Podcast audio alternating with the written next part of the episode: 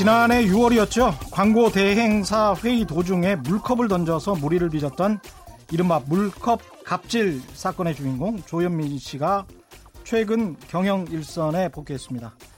이전처럼 한진그룹 지주사인 한진칼의 전무이사 겸 그룹의 부동산 관리를 맡는 정석기업의 부사장직을 맡았다네요. 신규 채용 형식으로 임명됐고 미등기 이사이기 때문에 이사회 의결이 필요 없었다고 언론이 보도하고 있습니다. 땅콩 회항 사건으로 경영에서 물러났던 조연아 전 대한항공 부사장도 어제 명품 밀수 관련 재판에서 유죄지만 집행유예를 받고 구속을 면하면서 경영 복귀가 가시권에 든 것 아니냐는 관측이 또 언론으로부터 나오고 있습니다. 전 세계의 웃음거리가 된 땅콩 회항 사건의 조연아 물컵 갑질 사건뿐만 아니라 미국 국적이면서 불법으로 진 에어의 등기사를 맡아서 항공사의 항공 면허 취소 사안이라는 논란까지 불러왔었던 조현민. 이들이 정말 아무렇지도 않은 듯이 경영 일선에 복귀하거나 복귀하려는 행태도 문제입니다만 끼케야 자숙의 시간이 더 필요한 것 아니냐고 비판하는 우리 언론의 미온적인 태도도 정말 문제가 있습니다. 이들에게 필요한 것이 자숙의 시간일까요? 주식회사, 그것도 국적항공사가 포함된 한국의 대표적 그룹의 경영을 맡는 이들이 지금까지 보여준 행태를 생각해 보십시오.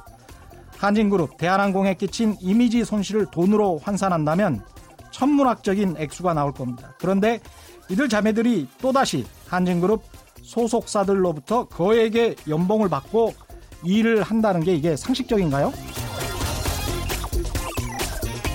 만약 평범한 직장인이 명품 밀수를 하고 그 사실이 언론에 크게 보도되고 집행유예를 받고 유죄 판결을 받았는데 그 직원은 어떻게 되겠습니까? 해고당하고 다른 일자리도 구하기 힘들었을 겁니다. 그런데 그런 사람을 경영진으로 다시 앉힌다? 뭐 이런 자본주의가 있나요? 정말 선진 자본주의 국가 같으면 상상도 하지 못할 일이 버젓이 벌어지고 있습니다. 그런데도 이런 상황을 막을 방법이 없습니다. 세계적으로 참 희귀한 자본주의가 우리나라 한국식 자본주의입니다. 안녕하십니까. 세상에 이익이 되는 방송 최경령의 경제쇼 출발합니다. 오늘의 돌발 경제 퀴즈입니다. 한 나라의 경제 규모를 확인할 때 주로 국내 총생산 GDP를 살펴보는데요. 국내 총생산 말고 도움되는 주요 지표가 바로 국민 총소득입니다. 지난해 우리나라 국민 총소득이 1인당 국민 총소득이 3만 달러를 넘었죠. 1인당 국민 총소득이란 일정 기간 내에 한 나라의 국민이 생산 활동을 통해 거둔 아, 소득의 합을 일컫는다고 합니다. 그럼 오늘의 경제 퀴즈 국민 총소득 국내 총생산은 GDP고 국민 총소득은 영어 약자로 뭐라고 할까요? 정답 아시는 분은 짧은 문자 50원, 긴 문자 100원에 정보 이용료가 부과되는 샵 9730번으로 문자 보내주시기 바랍니다. 콩과 마이크는 무료고요. 정답 보내주신 분들 가운데 다섯 분 선정해서 제습제 보내드리겠습니다.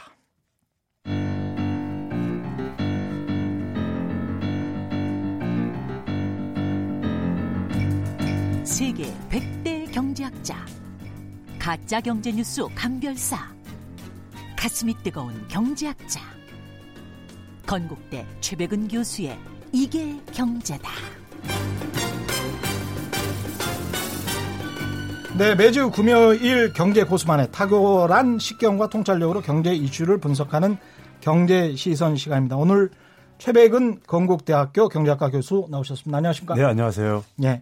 아침에 뵙고 그러게요. 오늘 예, 여러 번 뵙습니다. 예. 그리고 이번 주 청강생으로 함께 하고 계신 개그맨 이동엽 씨 나오셨습니다. 안녕하십니까? 이동엽 아니고 이동엽. 이동, 이동엽 씨. 예, 신동엽 아니고 이동엽. 네. 경제를 너무 잘 알고 있어서 경알못이 아니고 경자, 뭐 경자랄. 잘못 섭외한 것 같아요, 사실은. 아, 그렇습니까? 네, 너무, 너무 네. 잘하세요. 아, 몰라야지 되는 컨셉이었나요? 예, 지금 컨셉이 몰라야 되는 건데. 아, 이제. 금 투자, 뭐, 달러 투자, 뭐, 이런 거 다 아시는 분이기 때문에 너무 잘하는 거예요. 이제 끝날 때 되니까 이제 알았네요, 컨셉을. 아, 오늘도 아쉽습니다. 많은 활약 부탁드립니다. 네. 예, 최 교수님 일단은 지난주에 한국은행이 올해 1분기 국민소득을 발표했습니다. 보니까 1분기 한국 경제가 역성장하면서 뭐 지난 1분기에 뭐 마이너스 0.4%였잖아요. 그래서 국민소득도 감소하고 총 저축률이 6년 만에 뭐 최저치다 이런 뉴스가 나오는데 이거 어떻게 보십니까? 그러니까 이제 저축률이 이제 그러니까 떨어졌다고 해가지고 예. 어, 소득이 이제 그러니까 떨어졌기 때문에 사람들이 저축할 여력도 줄어들었다 이렇게 이제 해석을 한 건데 일부 예. 신문들에서요. 예. 근데 여기서 이제 사용한 이제 소득 개념이요. 예. 지난해 이제 1분기에 에, 아, 지난주에 그러니까 아, 지지난주죠. 한국은행에서 음.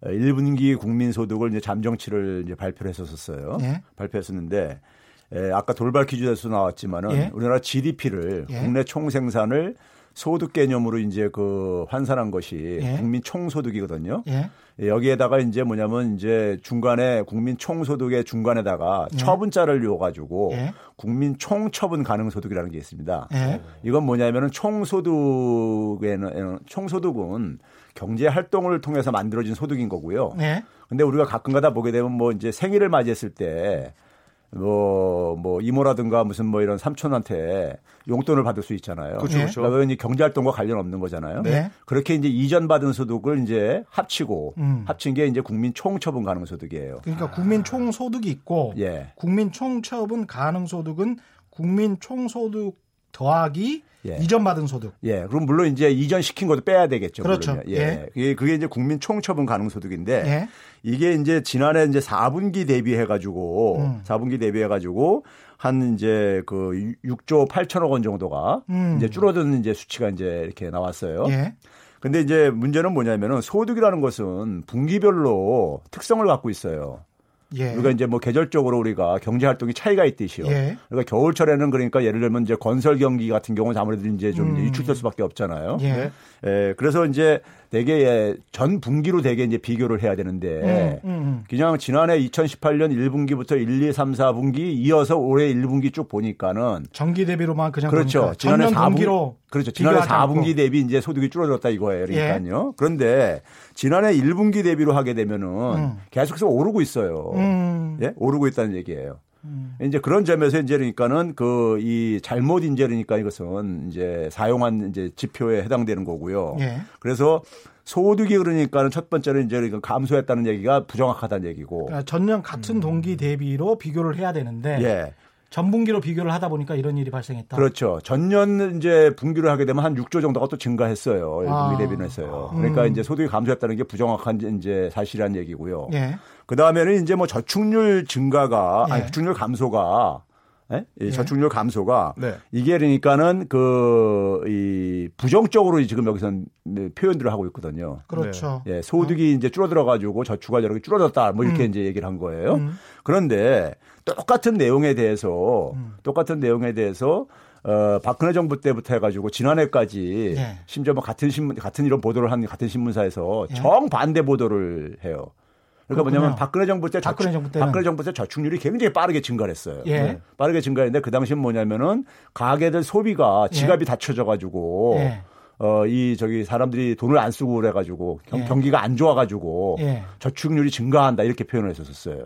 그때는 그렇게 표현을 했는데 예, 이번에는 이제 저축률이 감소하니까 이게 어. 그러니까 이제 사람들이 이 소득이 줄고 어. 이제 소비도 줄이고 저축도 줄이고 음. 이제 내수가 이제 완전히 이제 그러니까 이제 이게 지금 어, 저 닫혀져 가고 있다.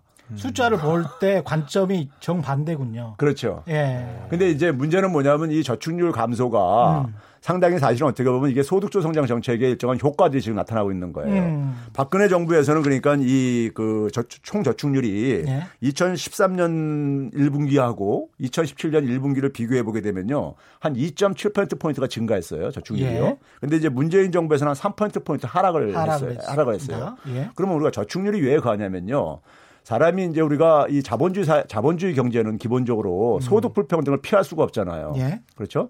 근데 이제 우리가 보게 되면 소득 불평등이 심할수록 음. 한 사회 전체 저축은 커질 수밖에 없어요. 예. 예를 들면은 한 달에 한 2, 300만 원 버는 사람이 소득이 증가했을 때는 음. 그 증가한 소득의 대부분이 소비로 이어집니다. 그렇죠. 예, 별로 쓸 저기 저 그렇죠. 충분치가 않으니까요. 아. 그렇죠. 근데 만약에 한 달에 1억 원씩 버시는 분이 음. 소득이 만약에 예를 들어서 거기서 뭐 천만 원이 더 증가했을 때 음. 그 천만 원 대부분이 저축으로 갑니다. 음. 맞아요. 예, 소비는 충분히 하고 있으니까 이미 그러니까 네네. 네. 하니까요. 네. 그래서 소득이 불평등할수록 음. 저축이 규모가 커 져요. 음. 예, 그러면 이제 결국은 뭐냐면은 어, 이 저축률이 크다는 것은 그만큼 이제 에, 소득 불평등을 반영하기도 하는, 하는 거지만은 음. 소비가 그만큼 한 사회 소비가 그만큼 증가하는. 에, 적다는 얘기죠. 예. 그러니까요. 저축 저축이 늘어나는 것은 그렇죠. 그렇죠. 예. 예. 그러니까 그런 점에서 이제 그러니까 저축률이 감소하는 거는 음. 내수가 지금 닫히는 게 아니라 오히려 소득 분배가 개선되면서 음. 지난번에 제가 나와서 그 1분기 소득 지표를 보게 되면은 하위 20%까지 소득 축소가 이제 그러니까로 이제 줄어들었다. 예. 그러니까 중산층은 이제 그러니까 소득이 복구되고 있다 이제 이런 얘기를 했었는데 음. 그 결과가 여기에 맞물려서 나오는 건 지- 지표인 거예요. 그러네요. 2018년에 민간 소비가 우리가 많이 늘었었죠. 예. 그것과 비슷하게 볼 수도 있겠습니다. 그렇죠, 예. 사실은 제가 조금 반론을 좀 제기해도 예. 될지 모르겠는데 아, 좋습니다. 제 아내한테 생활비를 조금 더 올려줬습니다. 예. 근데 아내가 저축을 지금 20 만씩 하다가 예. 이번 다 깼습니다. 물가가 너무 올라가지고 아. 예. 솔직하게 밖에 아. 나가서 예. 오빠가 장을 한번 봐봤냐. 그 오빠가 줬던 돈보다 더 줘도 예. 사실 모자라서 저축도 이제 못하고 그 저축도 깨버렸다 이렇게 어. 얘기했거든요. 예. 그게 대해서 물가가 더 올라서 지금 저축을 못하고 있거나 그렇게는 생각하시는구나. 그 이제 이 물가도 있잖아요. 네, 물가.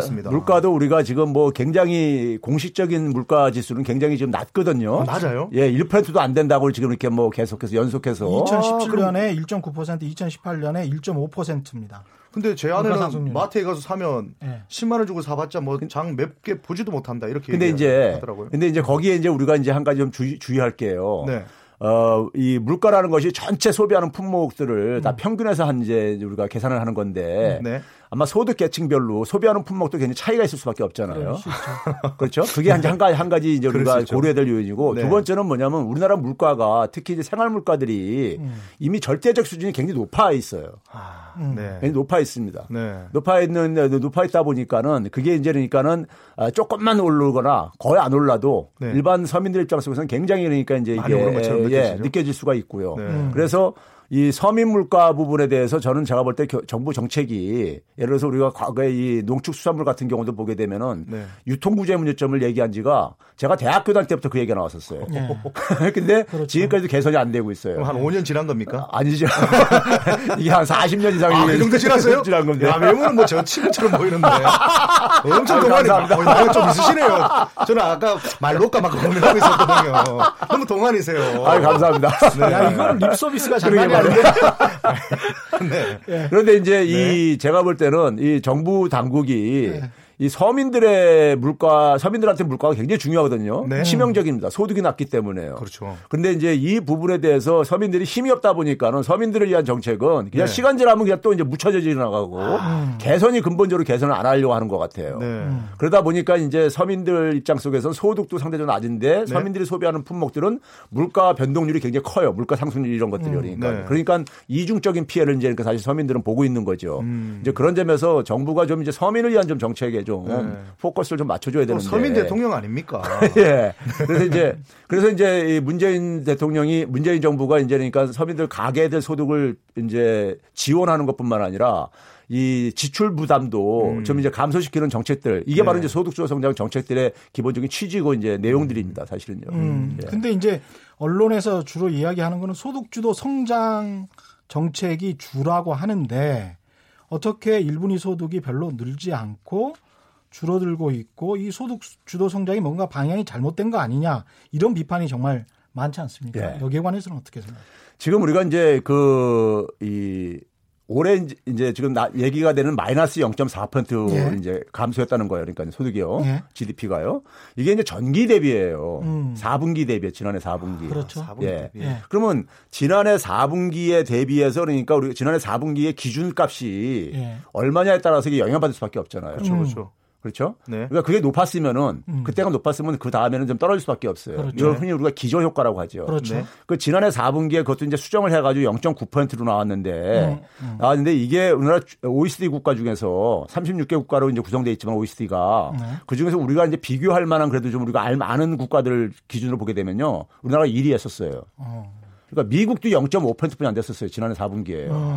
그리고 우리나라 0.9%니까는 상대적으로 1분기에 그러니까 많이 올라가기 힘들어요. 첫째는요. 성장 성장률이요. 예. 그러니까요. 그래서 이제 그게 하나가 있고 때 그랬을 때 우리가 참고해서 봐야 될 부분이 뭐냐면은 전년도 1분기 대비해서 좀 이렇게 봐- 비교를 해야 되죠. 음. 네. 되게 성장률이라는 것은 되게 또 1년 기간으로 되게 우리가 많이 평가를 하고 그러니까요. 그렇죠. 그러면은 지난해 1분기 대비해서 한 1.7%가 올랐어요. 음. 그럼 우리 정부 목표치가 한 2.5에서 한 2.6%였었습니다. 음. 근데 이게 수출이 이제 그러니까 급격하게 둔화되면서 예상보다 빠르게 둔화되면서 전 세계에 그러니까 성장률이 다 하향 조정되고 있습니다. 대부분이요.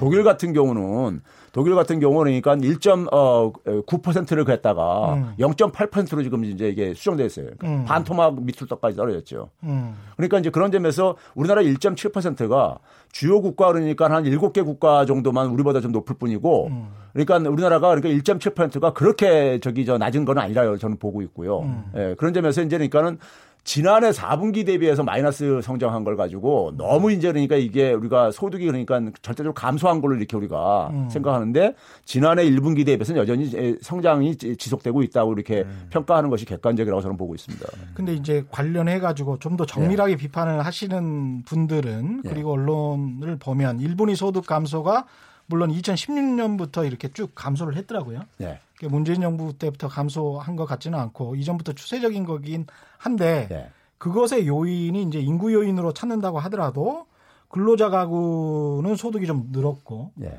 근로자 외 가구는 소득이 좀 줄었단 말입니다. 예. 결국은 실업자들이 좀 많아졌다는 이야기인데 예. 그게 결국 최저임금 때문이 아니냐 예. 이런 이제 비판이 핵심이잖아요.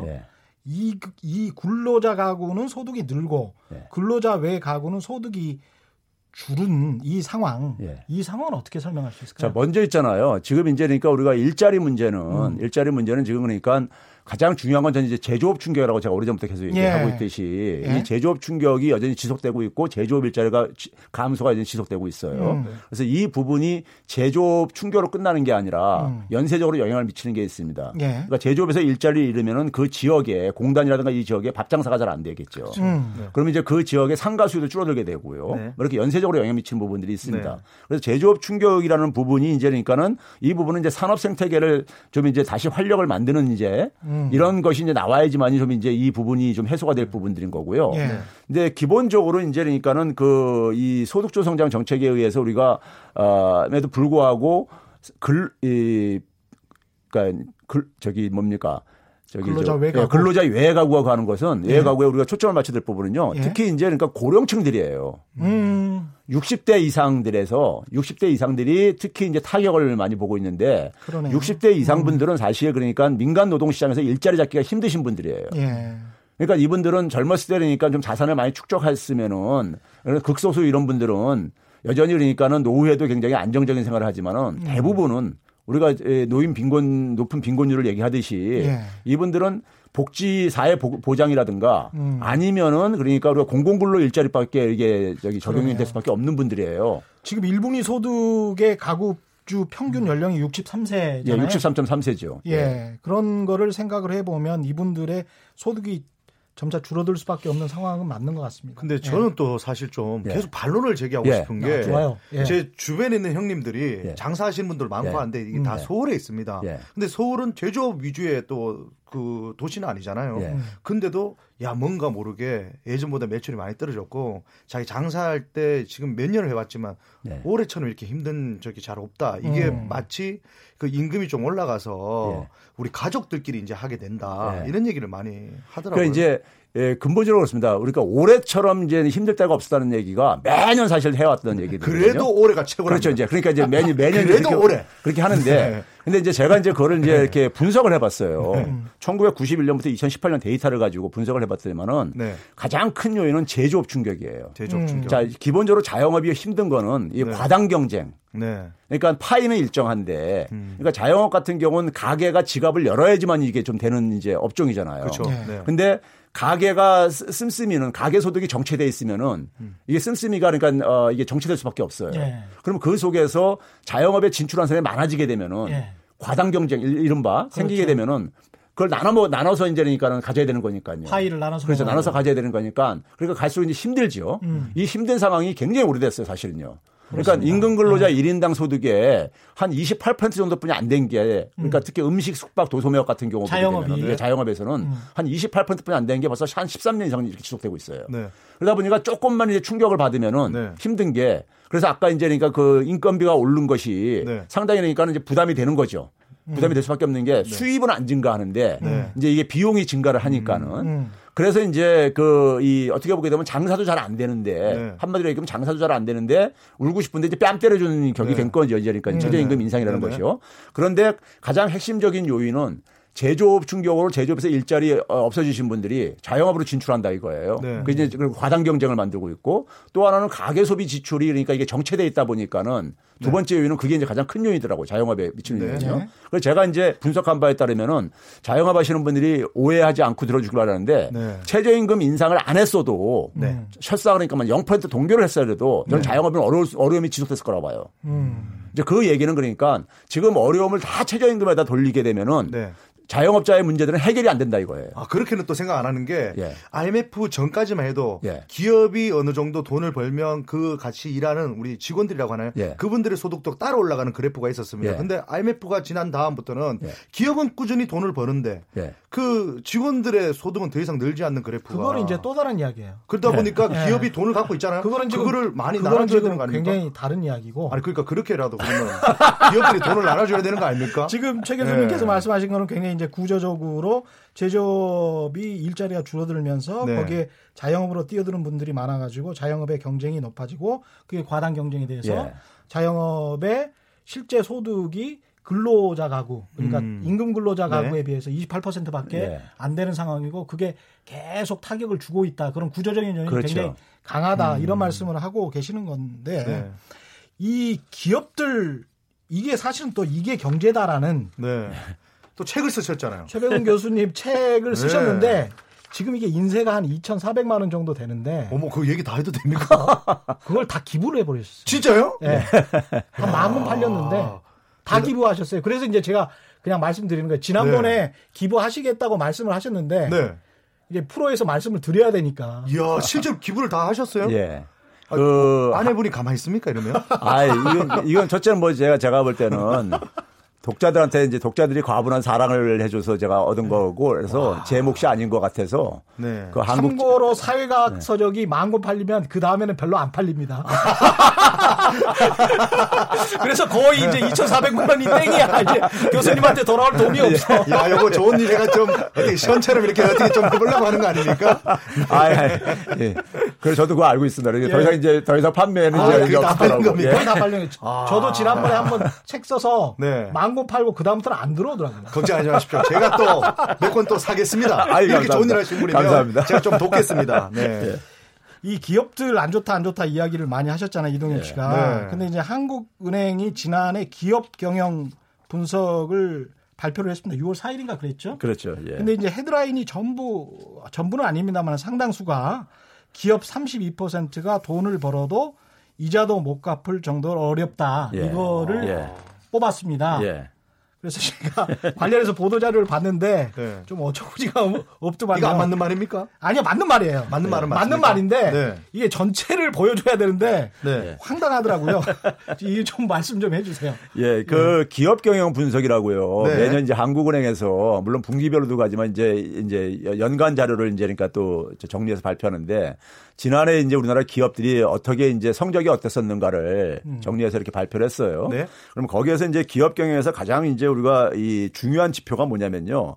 기업들이 그러니까 우리가 이제 얼마나 아, 이 안정적이냐 하는 걸 안정성도 보고요. 그다음에 얼마나 성장을 얼마나 잘하고 있느냐 이런 성장성 지표도 보고 있고요. 네. 음. 그다음에 이제 뭐 그 이 수익성 같은 것도 보고 그러는데 안정성이나 이제 그러니까는 뭐 그 성장성이나 뭐 수익성을 평균적으로 보게 되면은 지난해보다는 조금 다소 이제니까는 뭐 안정성 같은 경우 오히려 지난해보다도 개선됐어요. 근데 네. 이제 에, 성장성이나 수익성 같은 경우들이 성장성 같은 경우 일종의 그러니까 매출액 증가율이에요. 네. 매출액이 얼마 늘었느냐 이런 것들인데 이게 그러니까 2016년보다는 여전히 높은 수준이에요. 음. 네? 박근혜 정부 말기인 그러니까요. 네네.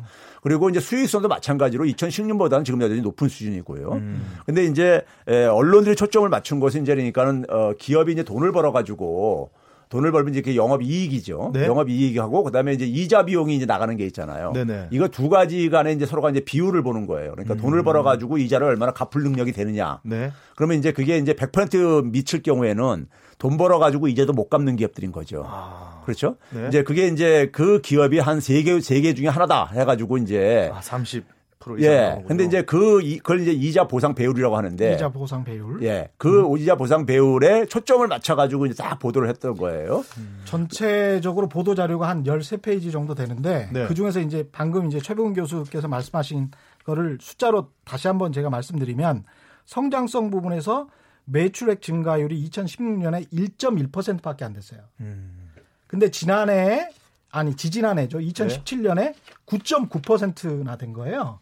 오. 그리고 지난해 4.2%예요. 네. 그러니까 1.1, 9.9, 4.2니까 지난해에는 지지난해 2017년보다는 네. 못했지만 상당히 그래도 선방했다. 그다음 매출액 영업 이익률도 6.2, 7.3, 6.9거든요. 그러니까 네. 그렇게 나쁘지는 않은 상황이고 특히 안정성 부분에서는 부채 비율이 2016년에는 98.2였는데 17년에 95.7 그리고 지난해 91.5로 급격하게 감소를 하고. 아, 이게 낮아지면 좋은 겁니까? 그렇죠. 그렇죠. 부채 부채가 적다는 얘기니까. 부채가 아, 적다는 이야기니까. 네, 네. 예. 그럼 98이나 91이나 불안불안한 거 아닙니까? 근데 뭐 봤을 때? 근데 뭐 기업들이 그러니까는 뭐 자기 돈만 가지고 사업하는 건 아니니까요. 그렇죠. 아, 예. 예. 아. 예. 음. 그렇게 이해하면 되고요. 이게 전체적으로 그 큰 그림을 보여주고 그 다음에 이제 비판할 게 있으면 그걸 가지고 비판을 해야 되는데 어떻게 전혀 전체적인 그림은 전혀 보여주지를 않고 다면적으로 보여주지를 않고 이 이자 보상 비율 하나만 가지고 아. 이렇게 하는 거는 근데 언론의 정도, 또 언론의 정도는 아니 한 가지만 네. 제가 더 이제 그 네. 보충하자면요. 네, 보충해 주시죠. 이자 보상 비율이 네. 이렇게 이제 그러니까 그이 그100% 미만인 기업들이 늘은 이유가 하나가 있는데요. 네. 박근혜 정부에서 다들 기억하시겠지만은 그 금리를 굉장히 계속해서 내렸었어요. 맞습니다. 예. 그래서 박근혜 정부 그 출범하기 전에 그러니까 2.75%였었습니다. 기준금리가요. 네. 근데 이게 박근혜 정부 말에 1.25%가 내렸었어요. 맞습니다. 그럼 한 1.5%포인트 정도 내린 거죠. 근데 반면에 이제 문재인 정부에서는 한 0.5%포인트 올렸어요. 예를 들면 연준이 이제 올리기 시작하니까는 네, 안 올릴 수가 없어가지고 올렸단 말이에요. 네. 그러니까 이자 비용이 박근혜 정부에서 많이 이게 떨어져 떨어졌던 거예요. 그러니까요. 아. 이자 비용 부담들이요. 그러니까 네. 반면에 이제 문재인 정부에서는 이자 비용이 올라갈 수밖에 없는 음. 이런 상황이었었던 것이고요. 네. 그러면 이제 그런 상황을 이제 그러니까 상대적으로 그러니까 우리가 저금리가 반드시 좋은 게 아니라요. 금리가 1%라는 얘기는 쉽게 얘기하면 기업이 1% 이익만 내면 버틸 수 있다는 얘기인 겁니다. 네. 그렇죠. 그러니까 음. 금리가 굉장히 많이 떨어지게 되면은 이른바 우리가 흔히 말하는 좀비 기업들이 아. 굉장히 많이 그러니까는 번성할 수밖에 없어요. 버틸 수 있으니까요. 그렇죠. 예. 네. 그래 그런 기업들이 금리가 올라가게 되면 당연히 타격을 받을 수밖에 없어요. 네네. 그래서 이게 이제 저금리의 일종의 그러니까 우리가 이제 그 이 부정적인 측면인 건데 그러니까 저금리가 오랫동안 지속이 되어지면서 지속되면서 부채들이 많이 증가하고 음. 그다음에 이제 그러니까는 그이 어, 저금리로 생존할 수 있는 기업들이 많이 늘었던 거죠. 음. 그런 것들이 이제 금리가 인상되면서 당연히 그러니까 부담이 증가할 수밖에 없는 측면도 네. 있다는 얘기입니다. 왜 금리 이야기를 지금 하시냐면요. 네. 영업할 이자 보상 비율이라는 거 있잖아요. 네. 이자 보상 비율이라는 게 영업 활동을 통해 창출한 수익으로 네. 금융 비용을 부담할 수 있는 능력을 나타내는 비율이기 때문에 네. 산식 자체가 이자 비용 분의 영업이익이에요. 그래서 음. 이자 비용이 문재인 정부 때 높아졌기 올라, 때문에 네. 영업이익이 조금 뭐 높아진다고. 하더라도 네, 네. 이자 보상 비율은 오히려 그 높아지겠네요. 높아질 수밖에 없다. 그렇죠. 이런 음. 말씀을 하시는 거죠 지금. 근데 또 네. 제가 또 몸소 또 체감해 네. 보면요. 음. 올해 네. 지금 기업들이 저를 많이 안 씁니다. 네. 제가 인기에 비해서 아. 좀 기업 행사도 하고 네. 기업에서 저를 또 이용해서 어떤 네. 일들을 많이 했는데 이번에는 동의비를 많이 안 쓸라 그래요. 네. 인기가 떨어진 거 아니에요? 아, 그 얘기 하지 마세요. 네, 그 얘기 나올까 봐 그런데 오늘은 저는 그렇게 믿고 싶지가 않습니다. 아. 저는 그렇게 믿지 않고 기업들이 요즘에 예. 돈쓸 일이 많이 없어서 그러고 있지 않나라는 생각을 아. 하는데 예, 그거는 네. 있잖아요. 네. 지금 우리나라 지금 그 대기업들은 네. 수출의 의존도가 굉장히 높아요. 그 대기업들이 안 좋으면은 네. 그 협력업체들 하청 중소기업 협력업체들도 그렇죠, 그렇죠. 당연히 타격을 받을 수밖에 없습니다. 네. 그러니까 지금 이제 세계 경제가 이제 미중 전쟁으로 인해서 무역 전쟁으로 인해서 굉장히 불확실성이 커지고 이런 상황 속에서 네. 더군다나 기업들이 지금 이제 투자를 그러니까 상당히 주저할 수밖에 없는 이런 상황이에요. 그렇죠. 불확실성이 네. 결국은 이제 그 유축시키니까요. 네. 거기다가 제조업 위기는 어쨌든 간에 지금 계속해서 어쨌든 수년 전부터 지속돼가고 있는 이런 상황들이고요. 네. 그 상황 속에서 기업들이 불확실해질 때 결국은 현금을 많이 확보를 해야 할 수밖에 없는 것이고요. 아. 예? 위험에 대비를 해야 되니까요. 네. 위험이 다가올 수 있는 어떤 불확실성이라든가 위험에 대해서 대비하려면은 소위 유동성이라든가 현금을 음. 많이 좀 확보할 수밖에 음. 없는 게 있거든요. 네. 그러다 보니까 기업 입장 속에서는 그러니까 좀 돈 쓸 여력을 가능한 한 아. 돈을 좀 가능한 절감을 하고 싶어 하겠죠. 네. 예. 아, 그런 것들이 아무래도 영향을 좀 미칠 것 같습니다. 네. 빨리 경기가 좋아지게. 예. 그렇죠. 네. 예. 저러다가 또 풀 수도 있습니다. 예. 그러니까 경기가 여기 경기 순환이니까요. 네. 풀릴 수 있습니까 또? 그러니까 경기 순환과 아까 네. 말씀드린 뭐 인구랄지 구조적인 요인과 네. 여러 가지 요인들이 복합적으로 나타나는 문제이기 음. 때문에 네. 그런 걸 한 단면으로만 이야기해서는 안 될 것 같고요. 네. 이 관련해서 이제 이런 와중에 5월 고용 동향이 발표됐는데 이거는 굉장히 또 좋았단 말이죠. 예. 상당히 좋았는데 또 상당히 좋았다 이런 뉴스는 또 찾아보기 힘듭니다. 맞습니다. 예. 이거 어떻게 읽어야 되나요? 그래서 제가 예. 5월 고용 동향 발표되고 나서 제가 아 우리나라 이 그 보수 언론들이 어떻게 보도할까 굉장히 궁금했었어요. 예. 왜냐하면 이제 어떻게 흠을 잡아낼 것인가가 예. 제가 또 들으면 이게 쪼개기 알바로 해서 이게 고용이 늘었지 사실 예. 한 자리를 두 명이 나눠 가졌다. 예. 뭐 이런 식의 어떤 내용인 것 같은데. 비판이 굉장히 많았죠. 그래서 이제 그 보게 되면 이제 예를 예를 들어 조선일보 같은 경우는요. 음. 조선일보 같은 경우는 이제 고용 하락까지 지금 겹치고 있다고 하면서 음. 이제 두 가지를 이제 포인트를 잡았더라고요. 실업률이 그러니까 4%대가 음. 5개월째 지속되고 있다. 그다음에 5월 달 고용 동향 보니까 실업자 수가 역대 최다다. 음. 뭐 이런 식의 내용을 이제 구성을 했어요. 그런데 먼저 문제는 뭐냐면은 실업률이 그러니까는 4%대라는 것이 뭐 그 이 올해만 이루어지는 건 아니고 이제 그러니까는 뭐 우리 2000년 이래로 보게 되면 한그 이 4%대가 한 다섯 여섯 번 정도 있었었어요. 횟수로 네. 볼 네. 때는 보면요. 근데 실업자 수라든가 실업률 높은 이유가 있어요. 음. 있는데 뭐냐면 취업자 수도 역대 최다예요, 지금요.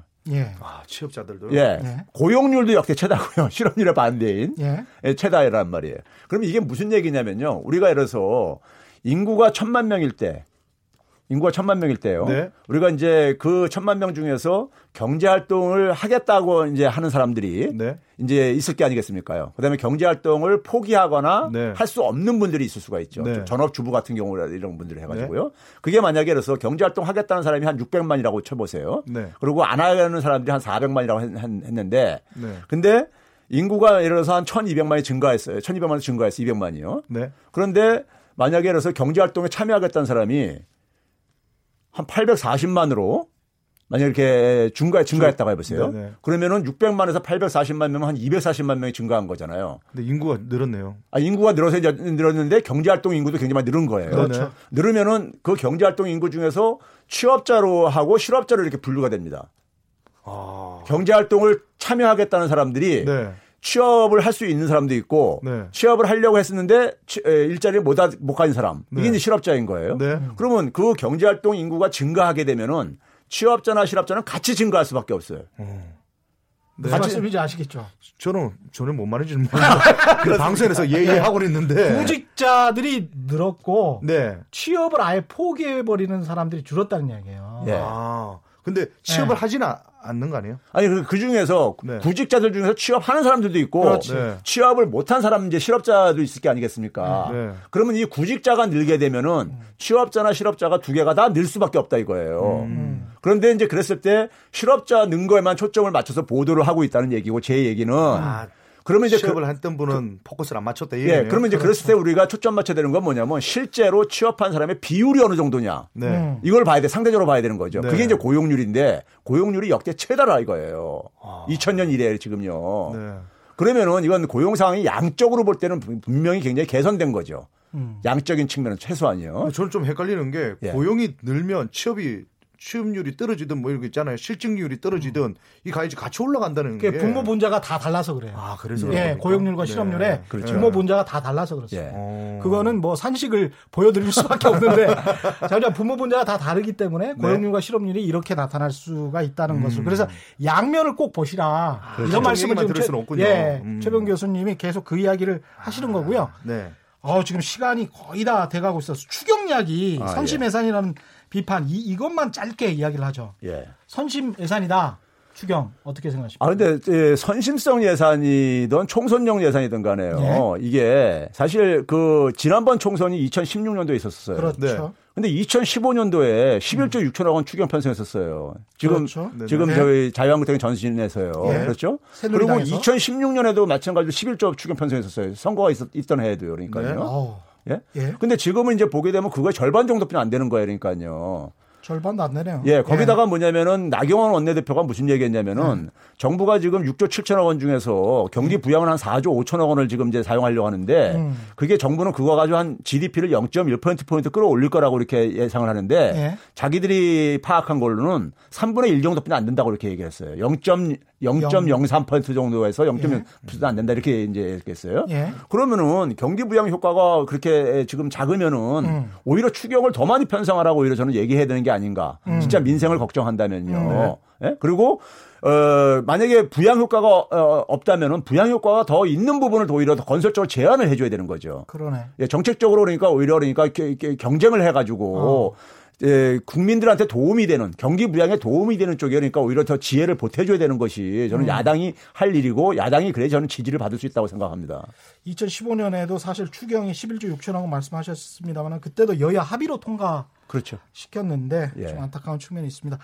이동엽 씨 오늘 그 금주 마지막입니다. 네 맞습니다. 인사를 해주세요. 아, 좀 아쉽고요. 이제 예. 이제 좀 뭐 경제를 알만한데 예. 이제 끝내야 되니까 다음에 기회가 되면 꼭 한번 불러주시면 최백운 교수님한테 사적으로라도 네. 조금 좀. 아, 또 제가 제일 좋아하는 또 대학교 제가 가고 싶었던 대학교에 또 교수님이시라고 그 우유 많이 먹고 컸습니다. 아, 네. 두분 감사합니다. 지금까지 최백은 건국대 경제학과 교수 그리고 이동엽 씨였습니다. 고맙습니다. 감사합니다. 안녕히 계세요.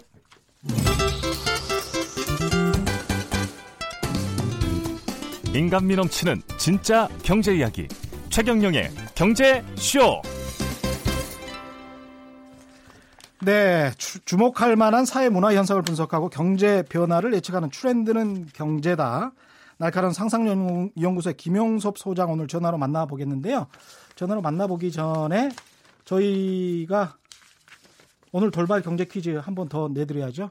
한 나라의 경제 규모를 확인할 때 주로 국내 총생산 GDP를 이야기하는데 오늘의 돌발 경제 퀴즈는 아, 국민 총소득을 영어 약자로 뭐라 그러냐?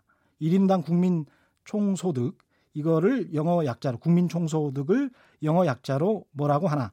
GDP가 아니고 G 뒤에가 마지막 글자가 I입니다. I. 지금 정답을 잘 모르시는 분들이 있어가지고 말씀드렸습니다. 정답을 아시는 분은 짧은 문자 50원, 긴 문자 100원에 정보 이용료가 부과되는 샵 9730번으로 문자 보내주시고요. 콩과 마이크는 무료입니다. 정답 보내주신 분들 가운데 다섯 분 선정해서 제습제 보내드리겠습니다. 자, 김용섭 소장님 전화로 만나보겠습니다. 안녕하세요. 안녕하세요. 아, 예, 나와 계시군요. 오늘 다룰 주제는 뭔가요? 오늘은 사표를 둘러싼 트렌드의 변화인데요. 사표. 예. 네. 아, 이거 쉽게 내면 안 되는데. 그렇죠. 사표 쓰는 예 말씀하십시오. 기성세대들은 사표를 품고 있는 걸 잘했지 내는 건 잘 못했었거든요. 그렇죠. 요즘 젊은 사람들은 사표를 좀 잘 냅니다. 그러다 보니까 사표 쓰는 신입 사원들이 좀 많이 늘어났는데요. 용감하네요. 취업, 예. 취업 후달 사람인의 조사에 따르면요. 네. 최근 1년 동안 신입 사원을 채용했던 416개 기업 대상으로 해봤더니 입사한 사람 중에 31.4%가 1년 안 돼서 사표를 줬다고 합니다. 1년이 안 돼서 31.4%? 네, 10명 중에 3명이 넘는 건데요. 대단합니다. 이거는 네. 한국 경영자 총협회 자료에서도 비슷한데요. 음. 여기서도 대졸 신입사원 1년 내 퇴사율이 20한 7%가 넘습니다. 그리고 이걸 음. 300인 미만 기업으로 한정시켜 봤더니 32.5%까지 나옵니다. 이게 퇴사율이 매년 취... 지속되고 있다는 사실인 거죠. 취업난이 이렇게 심각하다고 하는데 신입사원들이 왜 이렇게 사표를 씁니까? 그렇죠. 상식적으로는 이해가 안 되잖아요. 예. 보통 아주 좁은 문을 통과해서 들어갔으면 계속 있어야 되는데 왜 나올까 이 부분 때문에 예. 기업들도 고민이 많습니다. 음. 사원들이 퇴사를 하면 기업도 손해가 되잖아요. 예. 그래서 많이 판단을 해봐서 인사들들이 어떻게 보고를 하냐면요. 음.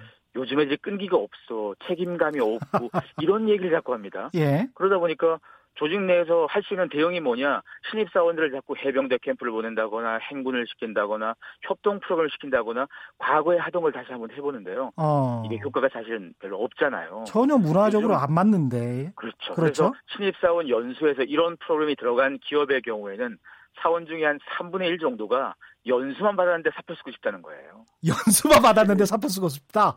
네. 그래서 확실히 아. 끈기의 문제 이런 걸로는 사실 이들의 사표 문제를 얘기할 게 사실 아닌 것 같습니다. 옛날에는 이러지 않았어. 열심히 해봐. 뭐 이런 정 이런 군대 문화 같은 상명하복 이건 전혀 이제 안 통한다 이거군요. 그렇죠. 예, 그럼 뭐 뭐가 통하는 겁니까 그러면? 가장 근본적인 이유가요. 끈기가 아닌 다른 이유라고 볼 수 있는데요. 네. 평생 직장 시대가 아니잖아요. 네. 과거에 평생 직장일 때는 조직에서 발생하는 여러 가지 불이익이라든가 불이 이런 걸 잘 참아줬습니다 우리가. 네. 왜냐하면 계속 볼 사람들이잖아요. 음. 그러다 보니까 뭔가 좀 잘못된 일을 좀 봐주고 봐주고가 됐었고, 근데 이제 안 봐주겠다는 거예요. 네. 지금 요즘 밀레니얼 세대들은 평생 직장이라는 생각이 머릿속에 없습니다. 네. 들어와서 내가 있는 동안 빨리 배우고 많이 커서 나가겠다는 생각이 있거든요. 그렇구나. 이런 사람들이 들어와서 예전처럼 어, 뭐, 끈기를 버티고 열심히만 하고 이렇게 하면 못 버티는 거예요. 비전이 없다고 생각하는 거라 이거죠. 훨씬 더 도전적이고 자기 개발에 충실하려고 하는 거군요. 그렇습니다. 보통 우리가 오해하는 게, 예? 아, 요즘 애들이 야근도 안 하고 일도 별로 안 하고 뭐 노는 것만 좋아한다고 오해하는데요. 음. 실리콘밸리에 있는 기업들 보면 야근 엄청 잘합니다. 밀레니얼 세대 일 엄청 잘해요. 예? 다만 차이가 있다면 자기에게 책임과 성과가 주어질 땐 열심히 잘해요. 아. 자기가 그런 거 없이 그냥 보조자의 역할을 한다거나 이러면 사실은 흥이 안 나서 일, 일을 좀 못하는 거니까 어찌 보면 요즘 애들이 일을 안 한다가 아니고 일 잘하게끔 뭐 시켰다 이것도 한번 생각해 볼 필요가 있는 건 거죠. 그러네요. 그러니까 조직 중심주의적이 아니고 개인 중심주의적인데 개인이 어떻게 하면 잘해서 조직에 공헌할 수 있도록 길을 터줘야 된다 이런 말씀인 것 같기도 하고요. 네, 그렇습니다. 이 페이스북, 애플, 넷플릭스 같은 뭐 실리콘밸리 IT 기업들 여기도 평균 근속연 수가 굉장히 좀 짧죠. 네, 사실 이런 기업들이 돈 되게 많이 주는 회사거든요. 예. 복지 혜택도 엄청 좋고요. 그렇죠. 그런데 꿈의 직장. 꿈의 직장이라고 불리는 회사 중에서 예. 페이스북의 평균 근속 연수가 2.5년이고요. 2.5년? 네. 예. 2년 반밖에 안 다닌 거고 예. 테슬라가 2.1년 그리고 넷플릭스가 3.1년, 에어비앤비 2.6년, 그리고 우버 1.8년, 음. 그리고 구글의 지주회사인 알파벳은 3.2년. 음. 애플이 그나마 좀 긴데요. 애플이 예? 5년입니다. 아, 이런 회사들의 복지 혜택은 들으면 막 놀랄 만큼 엄청 좋은 거 많거든요. 그렇죠. 그럼에도 불구하고 사실 오랫동안 일하지 않습니다. 복지 혜택 뭐가 있습니까? 이런 회사들은? 뭐 가령 구글 같은 회사는 24시간 밥 먹을 수 있어요, 공짜로. 24시간 아무 때나 네, 회사에 와서. 때는 예? 휴가가 무제한입니다. 휴가 가고 싶은 날짜를 자기가 정하는 거예요. 자기가 만약에 나는 아. 100일쯤 쉬어도 되겠다 100일 쓰는 거예요. 아, 진짜요? 성과는 내야 되는 겁니다. 성과로만 이야기하는 거구나. 그렇죠. 맞습니다. 예. 그러네요. 이런 혜택들이 되게 많아도 그 혜택보다 더 중요한 포인트가 뭐였었냐면 왜 오랫동안 못 버티냐면 예. 사실 이런 조직이 실적에 대한 압박과 책임 평가가 되게 많습니다. 이러다 음. 보니까 일을 엄청 많이 할 수밖에 없어요. 무조건 성과로만 번아웃. 평가하는구나. 그렇죠. 예. 번아웃이라고 그러는데 예. 일하다가 이제 방전이 돼가지고 못 버티고 나오는 게 사실 2, 3년이라는 건 거죠. 그러네요. 이렇게 번아웃, 번아웃 말씀하셨는데 이게 일종의 질병입니까? 그렇죠. 세계보건기구에서도 이게 질병 항목에 지금 들어갔거든요. 아. 사실 그동안에는 피곤하고 뭐 열심히 일해서 야근하고 힘든 거 이런 거는 누구나 그래 자면 괜찮아 이렇게 얘기를 했다면 예? 만성적인 피로는 사실은 질병 범주로 들어가는 거였어서 음. 국가에 따라서는요 스웨덴은 법적 질병으로서 이루어진다는 발급이 가능하고 예? 네덜란드에서는 직업병 인정까지 받고 있고요. 핀란드 같은 경우는 이게 질병으로 인정되다 보니까 결근도 가능하고요. 뭐 음. 뭐 번아웃 때문에 문제가 생기면 연금까지 준다는 건 거죠. 그래서 이런 야. 부분들이 우리도 사실 전 세계에서 일 많이 하고 뭐 과로 하긴도 유명한 나라인데 그럼요. 생각해 볼 일이라는 건 거죠. 야, 이게 훌륭한데. 사표와 퇴사를 할 때 이런 그 교육 프로그램도 있습니까? 네, 요즘 뭐 사표학교, 퇴사학교부터 해가지고 교육 프로그램도 많고요. 예? 책도 되게 많습니다. 사표 잘 쓰는 방법들이 되게 많은데요. 음. 이런 걸 보고 기성세대 입장에서는 야 요즘 애들 별거 다 한다 싶겠지만 예? 평생 직장이던 시대에는 사표를 고민할 필요가 없었습니다. 음. 계속 일하면 됐었거든요. 예. 지금은 애초에 평생 직장이 아니다 보니까 얼마든지 많이 옮겨서 자기의 커리를 쌓다 보니까 음. 잘 나가는 것도 사실 굉장히 중요한 시대가 돼버렸습니다. 그래서 즉흥적으로 막 화가 나서 막 나가는 게 아니고 음. 계획을 해서 언제 나가고 이런 관리를 하는 거니까 음. 사표가 좀 더 전략적으로 바라보는 관점이 되었다고 볼 수 있습니다. 많이 달라졌네요. 네, 오늘 말씀 여기까지 듣겠습니다. 날카로운 상상력 연구소의 김용섭 소장과 함께했습니다. 고맙습니다. 고맙습니다. 예, 마지막으로 6965님 뭐 궁금한 게 있는데 도대체 언론은 왜 그렇게 보도를 하고 또 그런 보도를 하는 언론에 반박하는 기사는 왜 나오지 않는 거죠? 맨날 언론에서 황당한 얘기만 한다고 하시는데 도대체 언론은 왜 똑바로 보도하지 않을까요? 차근차근 말씀해 드리겠습니다. 우리 프로에서. 저는 KBS 최경령 기자였고요. 다음 주 월요일에 찾아뵙겠습니다. 지금까지 세상에 이익이 되는 방송 최경령의 경제쇼였습니다. 고맙습니다.